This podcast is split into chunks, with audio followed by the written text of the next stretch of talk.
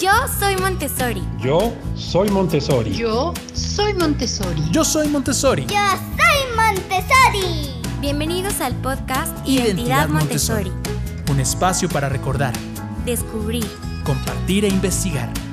Acompaña a Miri y a Roberto, que junto a sus invitados buscará las razones por las que Montessori ha, marcado, tantas vidas. Hola a todos, qué bueno que están con nosotros una vez más en este su programa Identidad Montessori. Estamos muy contentos de estar aquí una vez más en este mundo, en este espacio, para todos ustedes que nos escuchan, para esta gran familia de Montessori que estamos aquí reunidos para escucharnos, para dialogar, para charlar. Y hoy tenemos un super programa y quiero saludar especialmente a Miri. ¿Cómo estás, Miri? Hola, muy bien, gracias. ¿Y tú? Muy bien, muy bien, contentos en este primer programa. El programa anterior es el programa piloto. Los invitamos a que lo escuchen, pero este ya es formalmente el primer programa. Bienvenidos a nuestro primer programa. Perfecto. Queremos dejarles este pequeño audio para que entendamos un poquito más de qué se trata este programa Identidad Montessori. Vamos a escucharlo. Este programa es parte del proyecto La Torre Rosa. Artículos con identidad Montessori visita nuestra página y tienda online www.latorrerosa.com.mx. Hola, ya estamos de vuelta otra vez en Identidad Montessori. Y bueno, pues el día de hoy tenemos dos súper invitados, Robert, que de verdad está increíble porque son una combinación bien padre y son multifacéticos. Así es, así es. Entonces, ¿Quieres presentarlos, por favor? Claro que sí. Hoy tenemos el gusto de presentar con ustedes a Rodrigo Jacome y Ana. ¿Cómo están? Bienvenidos. Hola. Hola, ¿cómo están? Hola, este, Mucho gusto. Como es costumbre en el programa, queremos que ustedes se presenten, pero sobre todo que nos digan de dónde viene su identidad Montessori, porque además si hay alguien eh, si hay una pareja que conozco que tiene bien puesta la playera, y bueno, desde luego si ustedes pudieran ver, Rodrigo verdaderamente tiene puesta la playera porque de la es, torre es, de, es, es, de los que nos ayudó con la playera, la exactamente, con la playera cero de la Torre Rosa. Este, son ustedes. ¿De dónde viene su identidad Montessori? Eh, bueno, en, en mi caso, yo soy exalumno de una escuela llamada Comunidad Educativa León Felipe, donde cursé desde casa de niños hasta sexto de primaria, que era lo último que, que había en ese entonces. Y eh, la verdad es que me la pasé excelente ahí, tengo recuerdos inolvidables y muy entrañables. Y hace 10 años regresé, me ofrecieron trabajo como maestro de biología en la secundaria de la misma escuela que inauguraron ese año y llevo ahí 10 años eh, dando clases de biología en la secundaria, eh, tratando de incorporar el método Montessori y la, la, filosofía para los, para los adolescentes. Padrísimo. Ana Pati, ¿qué nos cuentas tú? Yo, bueno, yo también soy de León Felipe, este, pero yo estuve desde Casa de Niños en, la, en lo que era Echegaray, porque antes estaban, bueno, eran como dos, escuelitas y luego se juntaron. Ajá. Y después hasta tercero de primaria, porque por cuestiones familiares nos fuimos a vivir a otra ciudad y entonces terminé este cuarto, quinto y sexto en Cancún, también en una escuela Montessori, se llama Montessori de Cancún y la verdad es que me la pasé increíble. Y sí, sí te das cuenta de la diferencia de que cada escuela Montessori tiene lo suyo, pero la esencia se mantiene. Entonces, pues, mucha experiencia ganada. Claro. Y bueno, estuve trabajando en Don Felipe igual, del 2010 a la fecha, he estado trabajando al inicio como guía y estuve también en la cuestión de la administración y ahora estoy haciendo material para los pequeños de, casa de niños eh, desde casa. Ahora me toca por también cuestiones familiares trabajar desde casa. y un poquito, un poquito para allá vamos y es el tema que queremos eh, tratar con ustedes de los muchos temas que vamos a poder tratar con esta pareja maravillosa, Rodrigo, un amigo de toda la vida, Ana Patti, eh, yo cada vez que la oigo hablar de Montessori veo la pasión, veo, además, has estudiado, Ana Patti, todo lo que es Montessori. Sí, sí, sí, tienes toda la razón. Soy guía Montessori AMI eh, de la generación del 2013 al 2015. Este, y pues, ¿qué te puedo decir? Más, este, ves la cuestión Montessori desde otro punto de vista. Es muy distinto verlo desde ser niño, o sea, la vivencia desde ser niño y luego desde ser mamá, y, pero también guía, los puntos de vista son completamente distintos, pero se complementan de una forma padrísima. Ah, y como, como dato adicional, se, se me olvidaba, somos papás Montessori desde hace 10 años, digo, incidentalmente, desde hace este, Ana desde hace 13, en, en, mi caso desde hace 10.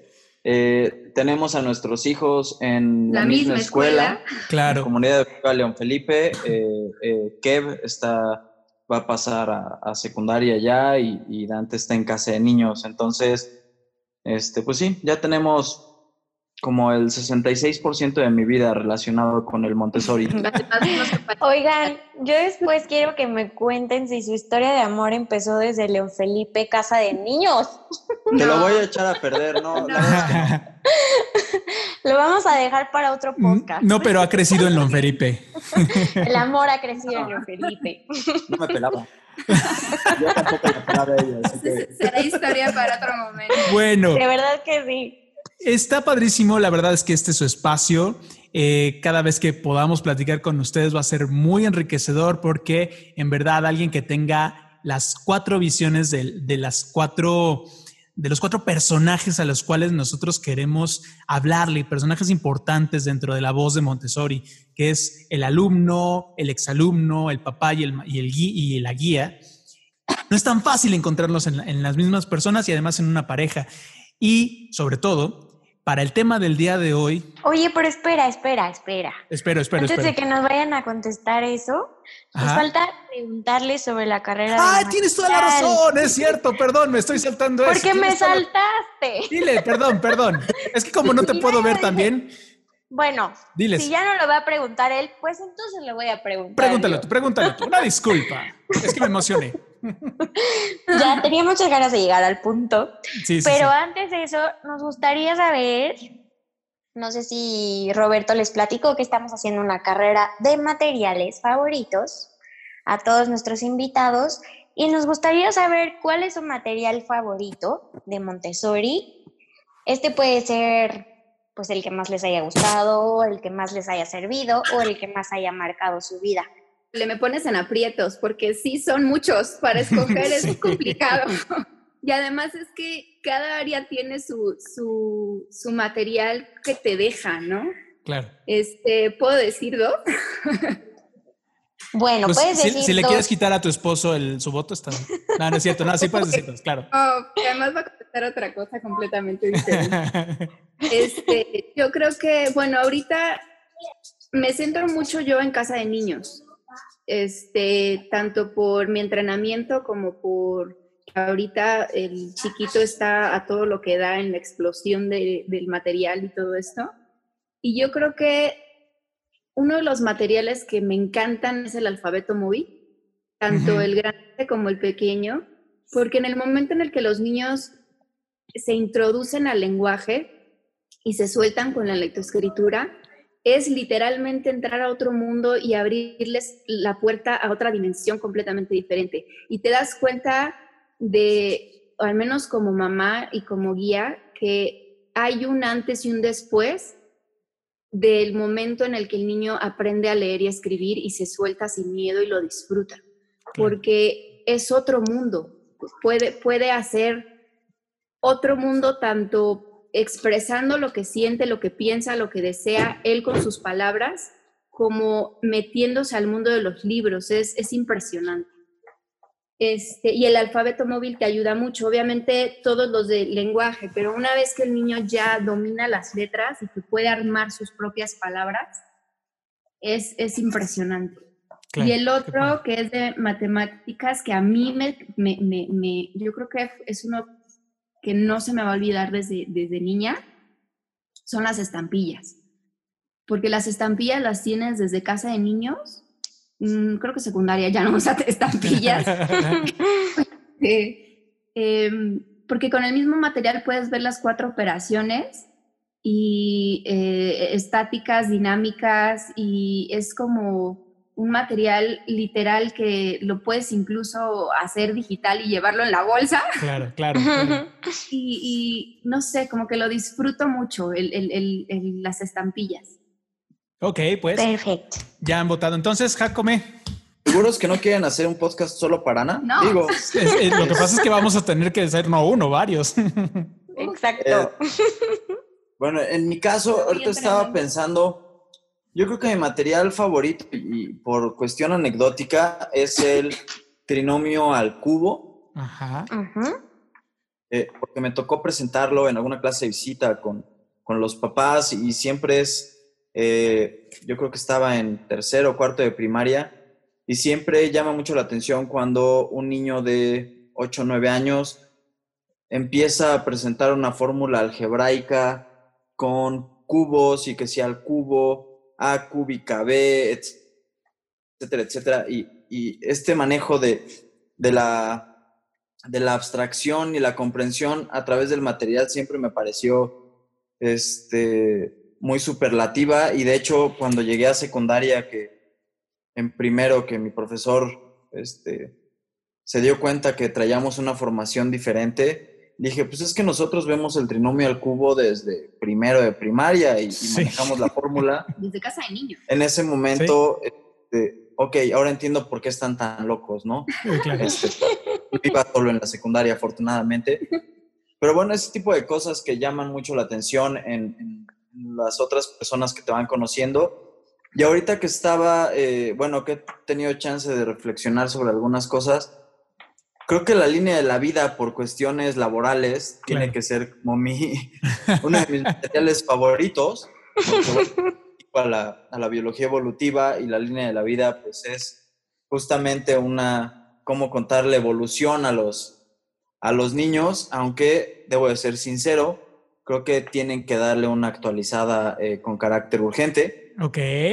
siempre uno entiende que en la línea de la vida las cosas empiezan hace 550 millones de años, cuando en realidad este, la vida empezó hace 3.500 millones de años, ¿no? Entonces, hay, un, hay, un, hay una brecha ahí que tienen que cubrir y que estaría muy interesante aportar en algo. Necesitamos como 24 tablas más. Ajá. sí. Este, entonces, creo que por cuestiones de, interés y de, afinidad, la línea de la vida me parece brillante. Perfecto. Entonces, quedan apuntados alfabeto móvil, las estampillas, trinomio del cubo y la línea de la vida. Muy bien, muy bien. Pues permítasenos en este momento hacer una pequeña pausa y en un momento estamos con ustedes para hacer ahora sí nuestras preguntas a nuestros invitados. En un momento estamos con ustedes. Amigos, no dejen de llevarse a su casa la playera edición cero de la Torre Rosa. ¿Dijiste edición cero? Así es, es la primera edición que sale a la venta con el diseño del material de la Torre Rosa. Y cabe mencionar que esta edición es limitada, ya que con ella vamos a poder abrir las siguientes ediciones de playeras con más materiales y más artículos. Así que...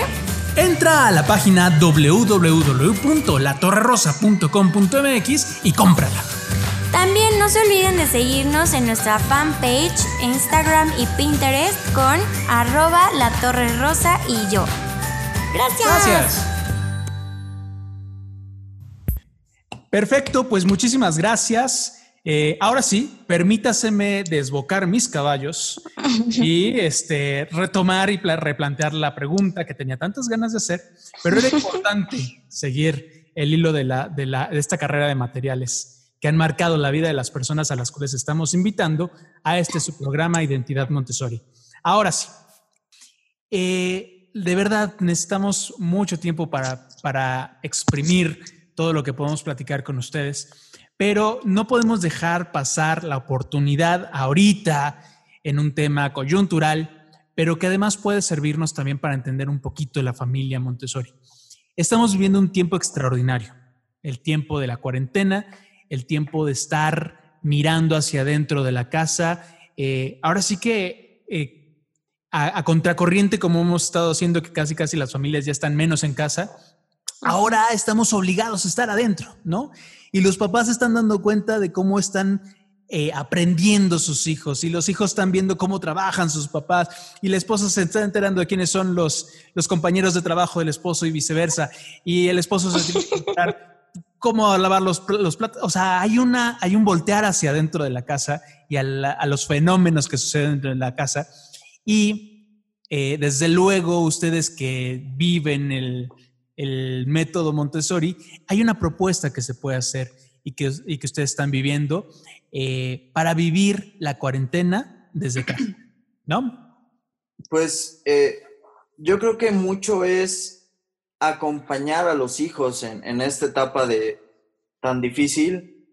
Hay que entender que no son circunstancias normales, que todos estamos sometidos a mucho estrés. Creo que hay que explicarle a los niños que todos tratamos de hacer lo mejor que podemos para para poder sobrellevar la, la cuarentena y el aislamiento social. Y pues bueno, tratar de adaptar lo mejor que se pueda los espacios a sus necesidades. Eh, ahorita con las videoclases, hay que encontrar la forma de que se puedan desenvolver lo mejor posible, que lo puedan aprovechar lo más que puedan, facilitarles las herramientas, eh, los instrumentos que necesiten, y volverse un, facilitador en lugar de, de un obstáculo. Eh, entender que también ellos tienen sus necesidades, tienen sus, eh, sus exigencias y tratar de ser muy pacientes y muy tolerantes con respecto a, a sus espacios, sus tiempos. La verdad es que como papá tampoco es fácil porque hay que integrar trabajo, con eh, ser papá de tiempo completo, que es algo para lo cual no siempre estamos este, ni acostumbrados, ni entrenados, ni preparados, ¿no? Se ha vuelto un aprendizaje continuo y, y constante. Y perdón que haga un paréntesis aquí, pero no les explicamos a las personas que nos están escuchando. Rodrigo es médico, doctor, especialista en esta parte, perdóname que si no lo explico bien, en toda esta evolución de los virus, ¿no? Lo hemos podido escuchar ya en varias ocasiones, invitado a hablar de lo que está pasando con esta pandemia y eh, pues qué mejor invitado que un doctor especialista en, en, este tema, que además es Montessori, ¿no? Con lo cual nos da mucho orgullo y nos da mucha esperanza a todos los que estudiamos Montessori de que en verdad se puede llegar muy lejos, ¿no? Sí. Sí. Este, bueno, yo creo que sí, el Montessori ha sido parte, parte clave en, en, mi formación, en mi forma de ver las cosas, en mi perspectiva y cómo enfoco los problemas, porque, eh, bueno, yo creo que la investigación es muy Montessori. Claro. Eh, hay que buscar sí. tus proyectos, buscar tus soluciones y si no sale, pues ver cómo, cómo vas a darle vuelta a las cosas. Este, entonces, creo que llegué al, al, al lugar donde tenía que llegar y, y bueno, eh, siempre, siempre he estado muy, muy consciente de que la responsabilidad, la libertad que te da la investigación, pues tiene mucho que ver con la filosofía Montessori. Eh, oh, sí, saber, sí, saber que, eh, pues sí, uno tiene la libertad a lo mejor de ciertos horarios, cierta flexibilidad, pero bueno, siempre el, el trabajo, la responsabilidad, los... Ser autodidacta. Ser autodidacta, claro, pues claro. es lo primero. Yo creo que mucho viene desde, desde casa de niños. Eh, digo, la parte de escribir feo este, también creo que tiene que ver con... la carrera de y, medicina. Y este, en eso me exentaron. Más letras de hija. Exacto. No me pidas este recorte 1, 2 y 3 porque pues ahí Pero bueno. Pero se le da la ciencia. Claro, claro. Un poquito. Pero, pero, bueno, ah, creo que valdría la pena quizás en algún otro momento hablarlo con, con mucho más calma. Por favor. Este, pero sí, investigación es, es 100% Montessori. Y, y, te digo, luego lo, luego podemos hacer un, un programa de cómo se puede aplicar el método Montessori en la investigación y, y, cómo uno se da cuenta de esos detalles de repente Padrísimo. pequeños, pero que, que, pueden a lo mejor hacer un poco la diferencia. Dígame. Yo no quisiera que, que la gente que nos está escuchando se quedara con la impresión. Desde luego entiendo el factor económico a la hora de adaptar eh, Montessori a casa. Uh -huh. Pero no sé si tú tengas eh, sobre todo eh, ejemplos de cómo también eh, cuando, cuando, cuando, yo estuve estudiando la parte de diseño y animación, nos decían, cuando la cosa no te alcanza, la creatividad sí tiene que alcanzarte, ¿no? Eh, uh -huh. Tienes que tener la curiosidad para encontrar los medios y, y, lograr lo que quieres lograr, sobre todo en este que es este, que, que, que van por medio nuestros hijos, la educación, y la oportunidad que tenemos ahorita, si lo vemos así, de que este tiempo sea eh, la posibilidad de que mis hijos vayan un paso adelante, ¿no? Porque tú me podrás decir si sí o si no, pero jamás va a sustituir una guía el impulso que le puede dar un papá, sobre todo si se lo dan los dos al mismo tiempo, ¿no? Pero esta es la oportunidad de de yo como papá darle el impulso que mi hijo necesita y no que sea un tiempo perdido, sino un tiempo invertido que pueda ser el diferenciador en la educación de, mi, de mis hijos, ¿no? Eh, pues mira, yo creo que son muchas cosas. Eh, sí, no hay que dejar a un lado la parte académica, es muy importante, sobre todo porque ya llevaban más del 70% de, del año escolar. Uh -huh. este, y pues tirarlo a la basura de la noche a la mañana nada más porque sí, porque dices, no es para mí, pues es como traicionar a tus hijos, ¿no? Seas o no eh, Montessori y estén o no tus hijos en una escuela Montessori. Eso por un lado yo creo que como papás sí deberíamos de este, dejar un poco nuestros pendientes y nuestras este, necesidades porque como adulto puedes solucionar las cosas en otro momento, en otro horario, pero como niño necesitan mucho tu ayuda. Claro sobre todo porque sí, efectivamente son momentos raros, son momentos diferentes y son momentos de mucha ansiedad. Ya de entrada estar en cuatro paredes es complicado sí. y pues no estás solo. Bueno, muchos siendo papás no estás solo. Sea con un hijo o con cinco, no estás solo. Entonces, cada quien vive la ansiedad a su manera. Uno quisiera pensar que es más fácil como adulto manejar la ansiedad porque pues, no es la primera vez que has vivido ansiedad en tu vida pero a un niño, sobre todo si son pequeños, es algo nuevo y es una experiencia nueva. Entonces, sí, mucho obviamente está en la personalidad de cada niño, pero mucho también está en como papá, qué tanto tú quisieras o deseas o le ves de importancia de cómo quieres que tus hijos vivan esta, esta cuarentena. Si Eso. quieres que un para ti y para todos, uh -huh. o si quieres que sea algo divertido y algo esencial. Hay días buenos y hay días malos hay días en los que nadie duerme. ¿Por qué? Porque es una forma de tener la, de expresar la ansiedad. No tengo sueño. ¿Por qué? Por lo que quieras, por miedo, por, por, por infinidad de cosas. O hoy no quiero comer. O hoy me levanto no a las 8 de la mañana para entrar a la clase virtual, sino a las 2 de la tarde. ¿Por qué? Porque no quiero, porque hoy me amanecí blue y no quiero uh -huh. pararme de la cama. Uh -huh, uh -huh me vale si los platos se lavaron y no se lavaron, si se barrió o no se barrió, si el perro está tirando pelo y hay pelo hasta en la sopa, literalmente. No me importa, hoy no quiero un dedo. ¿Por qué? Porque mis prioridades hoy son otras, mañana será otro día. Claro. Entonces, vivir al día yo creo que es importante, o al menos a nosotros nos ha funcionado, vivir día con día. La planeación ahorita no funciona. Si en algún momento de mi vida se me ocurrió planear y tener calendarizado algo, ahorita no funciona para nada, porque pues. cada uno de nosotros tiene un ritmo completamente distinto. Ya de entrada, convertir de la noche a la mañana la casa, que es tu santu santuario, en escuela, oficina, restaurante, este, parque sí. de diversión, sí. este, eh, tiempo fuera, cine. Eh, no, no, del perro. Exactamente.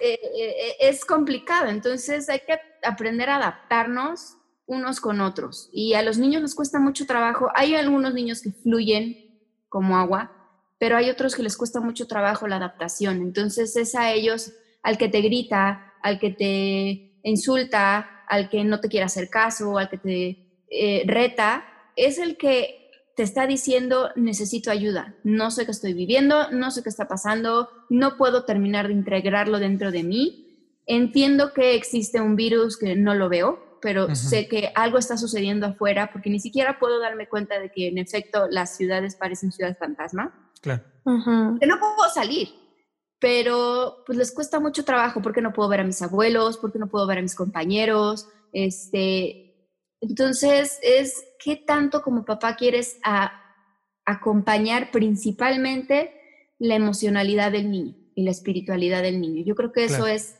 clave. Las clases, bueno, sí, yo ahora sí que hago trampas, si lo quieres ver así, este, porque pues soy ya Montessori. A mí no me toca dar las clases virtuales porque yo no tengo grupo ahorita, pero pues tengo un alumno de cinco años todos los días de ocho. Y pues yo me dedico a hacer material Montessori, entonces pues mi hijo tiene la ventaja de que tiene, que le puedo hacer bajo la necesidad según lo que la guía le está pidiendo al día siguiente, además de lo que manda, pues que van a trabajar banco, pues me hago un banco, te dibujo un banco en la computadora y te lo imprimo. Y pues si no tengo impresora y no tengo computadora, pues lo dibujamos en hojas cuadriculadas y hacemos, vemos cómo hacer cubos, un tutorial de hacer cubos y hacemos cubos para los millares, ¿no?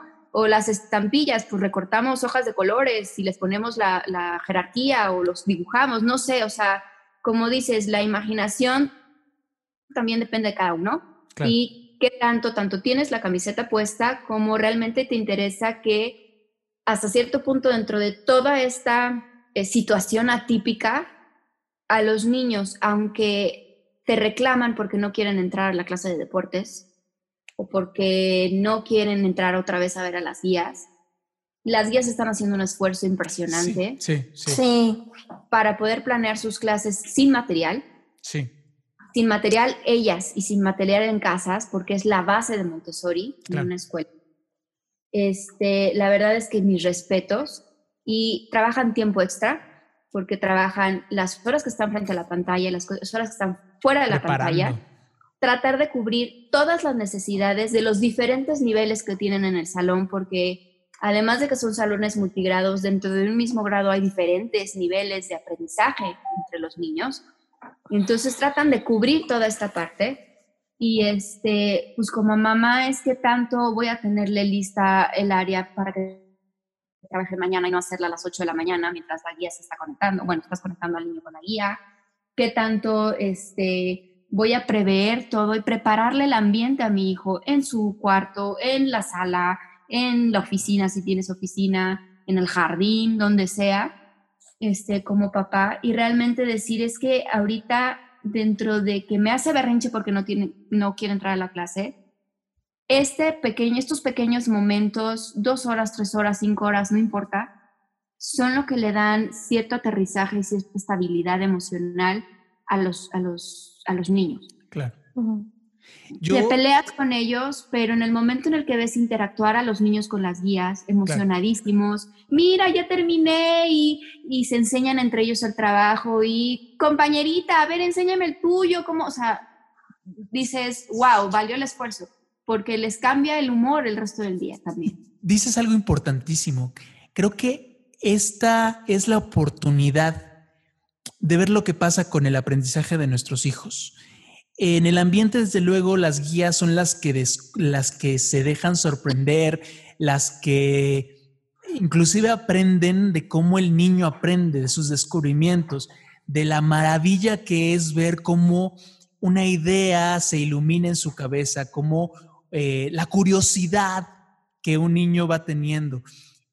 Y tenemos la oportunidad de experimentar eso de, ver cómo mi hijo eh, descubre con curiosidad, cómo aprende algo, cómo lo que tú decías, la carita del niño cuando ha visto que ha, utilizado correctamente el material y ha aprendido a partir de eso, ¿no? Entonces, tener también la humildad como papá, decir, wow, el proceso de aprendizaje de mi hijo eh, es maravilloso, es, verdaderamente una, obra de arte ver cómo ese niño aprende, ¿no? Sí, la verdad es que sí, y yo estoy súper agradecida, sobre todo con el menor, porque además este, es apasionante de, del aprendizaje. Claro. ¿no? también se lo heredó al papá. Este, ciencias, matemáticas, lenguaje, todo lo que quieras, y aprende muy rápido. Pero sí, como tú dices, digo, a mí como guía me ha tocado observar eh, el avance eh, en vivo de los niños, pero como papá, cuando vas a observar a tus hijos, te quedas con las ganas de quedarte todo el día a observar. Claro. A los tuyos y a los de los demás. Claro. O sea, no solo a tu hijo, ¿no? Porque pues vas a observar, pero es un ratito, pero dices, chin, me hubiera gustado que hubiera agarrado ese material y no ese, ¿no? Este, pero en obviamente dices, como que puedes vislumbrar cómo le salen las ideas de la cabeza y literal se le prende el foco y entiendes que dos más dos son cuatro, ¿no? Claro. Y su proceso de aprendizaje dices, ¡Ah! yo lo aprendí diferente, ¿cómo le hizo para razonar de esa manera, no? Este, es mágico, es, es, es una delicia. Y uno cree que como guía o como adulto ya lo sabe todo. ¡No! Modestia aparte, muchos adultos pueden aprender muchísimo quiero decirte que no, mala noticia. Uno como guía, enfrente de los niños o como papá, aprende todos los días, tanto de cómo está aprendiendo, como tú dices, pero también como ahorita específico con la cuarentena, cómo expresa sus sentimientos, cómo desarrolla su, su, sus ansiedades, cómo se distrae él solito, cómo dice, bueno, sí, yo sé que está muriendo mucha gente, pero, pero yo estoy aquí en casa para cuidar a los que todavía no, o sea, toda esa cuestión que también Montessori la tiene, ¿no? De enseñarle a los niños a pensar no solamente en uno mismo, sino también en los demás y hacer cosas en beneficio de los demás. Y lo puedes ver. Y te lo, a veces te lo dicen con palabras y te quedas de a cuatro y dices, ¿qué edad tienes? Perdón. ¿Otra ah, ah, y a veces no, pero con el ejemplo te lo dicen o con acciones te lo dicen, ¿no? Y dices, wow, bien o mal, este, ayer tuvimos un día espantoso, pero hoy puedo estar tranquila de que bien o mal, las cosas van por buen camino. Claro. Y sí, definitivamente no tratar de controlar, Montessori o no Montessori, hijos o papás, tratar de no controlar la situación, tratar de fluir, tratar de decir, hoy no se quiso conectar, no pasa nada. Le pido a la guía que me explique cómo lo tiene que hacer y yo lo hago, o me hago de la vista gorda y el día siguiente será otro día, porque si, en efecto este, lo esencial es la, la, vaya, parte de la esencia es la cuestión académica, pero yo creo que si los niños ahorita no tienen un soporte emocional contenido, lo académico pasa a segundo plano y puede dejar de importar. O sea, si los niños emocionalmente no tienen ese soporte, ¿qué más da si aprende dos más dos? Pues en verdad ha sido increíble platicar con ustedes. Eh, eh, no saben cómo disfrutar este programa, Miri. ¿Tú cómo te sientes? Ay, me siento muy contenta. muy interesante todo lo que nos han platicado, sobre todo pues que es desde otra perspectiva, ¿no? O sea, que comparten nuestra perspectiva de exalumnos, pero tienen otra perspectiva ya como papás que pues yo no tengo y que, que es muy interesante poderla conocer y ver cómo están viviéndola ahorita. Claro. Y para cerrar ya este programa que se hizo muy largo, pero que además es el principio nada más de todo lo que platicar con ustedes, en verdad dejándoles la puerta abierta para que por favor cuando puedan regresen a seguir platicando con nosotros, este, para podernos quedar con un mensaje que podamos darles ahorita a las familias eh, que están pasando por momentos complicados pero que también en estos momentos complicados pueden encontrar grandes tesoros si se atreven a verlos. ¿Qué mensaje le dejarían a todos esos papás, siendo, o, siendo o no Montessoris, que eso fue, me gustó mucho que decía Sana, eh, siendo o no Montessoris, ¿qué mensaje le puedes dejar a un papá que está en este momento con la oportunidad de estar cerca de sus hijos? Pues yo creo que fijarse ver a nuestros hijos, eh, observarlos, estudiarlos a detalle, eh, aprender con ellos, eh, tomar, considerar que no es, que no es un castigo, sino una oportunidad para, para crecer junto con ellos de forma obligada, aprender a, verlos, a conocerlos de nuevo, a a admirar en ellos ciertas capacidades que a lo mejor nosotros ya no tenemos de, de sorpresa, de admiración, de todo esto que para ellos es tan natural y que a nosotros como adultos de repente nos cuesta más trabajo, eh, reflejarnos en ellos y retomar todo aquello que pudimos haber este, olvidado en el camino, yo creo que es el momento de, de hacerlo jugar con ellos, eh, reír con ellos, sufrir con ellos. Este, yo creo que es, eh, vaya, las circunstancias nos obligan a hacerlo, pues por lo menos sacarle el, mayor jugo posible a esta oportunidad de, de aprendizaje y de, de, convivencia familiar que nunca habíamos tenido. Estoy totalmente de acuerdo.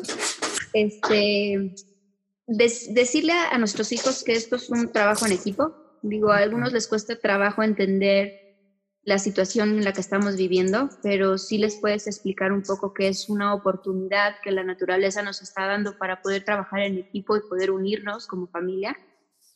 Este, es muy importante también estar unidos como pareja, porque trabajar en equipo como pareja funcionan las cosas un poco más fáciles a sabiendas obviamente que cada quien tiene sus dificultades. Claro. Este, y concuerdo completamente con Rodrigo cuando dice, obsérvalos, tienes la oportunidad de observarlos, ahora sí que te dieron la oportunidad de observarlos sí. 24 horas, ¿no? O sea, y de vivir con ellos y convivir con ellos, experimentar cosas nuevas y jugar y aprender. Pero yo creo que también una de las cosas que, al menos como persona, más allá de familia, sino como persona, como mamá, es ver todo con amor, con ojos de amor, con humildad. Y como decía María Montessori, con mucha paciencia, pero no esa paciencia inculcada como de ya que, ¿no? De resignación. Exactamente, no una paciencia resignada, sino como la frase, como la palabra lo dice, la ciencia de la paz. A ver las cosas de para algo están sucediendo en este momento, para algo la naturaleza me está dando la oportunidad, tengo que confiar, tengo que fluir y tengo que hacerlo con amor y con paz, porque de otra forma la pasamos mal, la vivimos mal. Y si tratamos de verlo siempre desde el mejor punto de vista y con los ojos más positivos, aunque yo sé que hay sus momentos malos, pero dentro de lo que cabe, viendo hacia futuro y decir, mm, tengo la oportunidad de hacer ciertas cosas que el ajetreo del día a día no me da, pero si lo veo con vista hacia adelante, académicamente, familiarmente, individualmente con nuestros hijos y con cada uno de nosotros, con amor, con humildad y con paciencia, se digiere y se vive de otra manera. Padrísimo. En verdad, no saben lo que les agradecemos el que hayan estado en este programa. Miruchis, este, un honor estar eh, descubriendo esta identidad Montessori a tu lado. ¿Tú con qué te quedas? Igualmente. Este, híjole, pues es que Ana Pati y Rodrigo dijeron muchas cosas. me quedo con muchas cosas. Pero me encantó lo que Ana Pati dijo, esta parte que el fluir, ¿no? Dejar fluir, que las cosas fluyan día con día, porque, por ejemplo, en mi caso yo soy una persona súper estructurada que me gusta seguir la rutina y así, que pues sí me está como costando cierto trabajo, ¿no? Y justo leía hoy una cosa de una amiga que decía, pues ahorita el mundo está en pausa y no pasa nada si tú también te pones en pausa. Claro. y pues así. Muchísimas gracias, Ana Pati y Rodrigo, por estar con nosotros, de verdad. Al contrario, gracias por invitarme. Toda una experiencia. Así es, así es. Y pues bueno, muchas gracias a ustedes que están escuchando este podcast, Identidad Montessori. Gracias por eh, su paciencia y muchas gracias también por todo lo que puedan colaborar. Eh, les recordamos que pueden participar de este programa, llámenos, escríbenos. Eh, les vamos a pasar las redes sociales con las cuales pueden entrar en contacto con nosotros. Y si tienen un tema que les apasiona alrededor de, este, de esta curiosidad de encontrar la identidad Montessori, de irla formando, de irla descubriendo, porque ahí está, pero a veces hace falta que nosotros como exalumnos, como alumnos, como papás, como guías, vayamos eh, desempolvándolo un poquito y ayudándole a los demás a irla encontrando irla, irla promoviendo de maneras más creativas, más Montessoris, por así decirlo. Muchísimas gracias a todos los que nos han escuchado y los esperamos en la próxima edición de este podcast Identidad Montessori. Hasta la próxima. Adiós. Gracias por escucharnos en este tu podcast Identidad Montessori. Recuerda que puedes enviarnos tus preguntas y sugerencias a través del correo contacto arroba latorrerosa.com.mx o también en nuestras redes sociales de Facebook e Instagram con arroba la torre rosa y yo. Nos escuchamos en la próxima.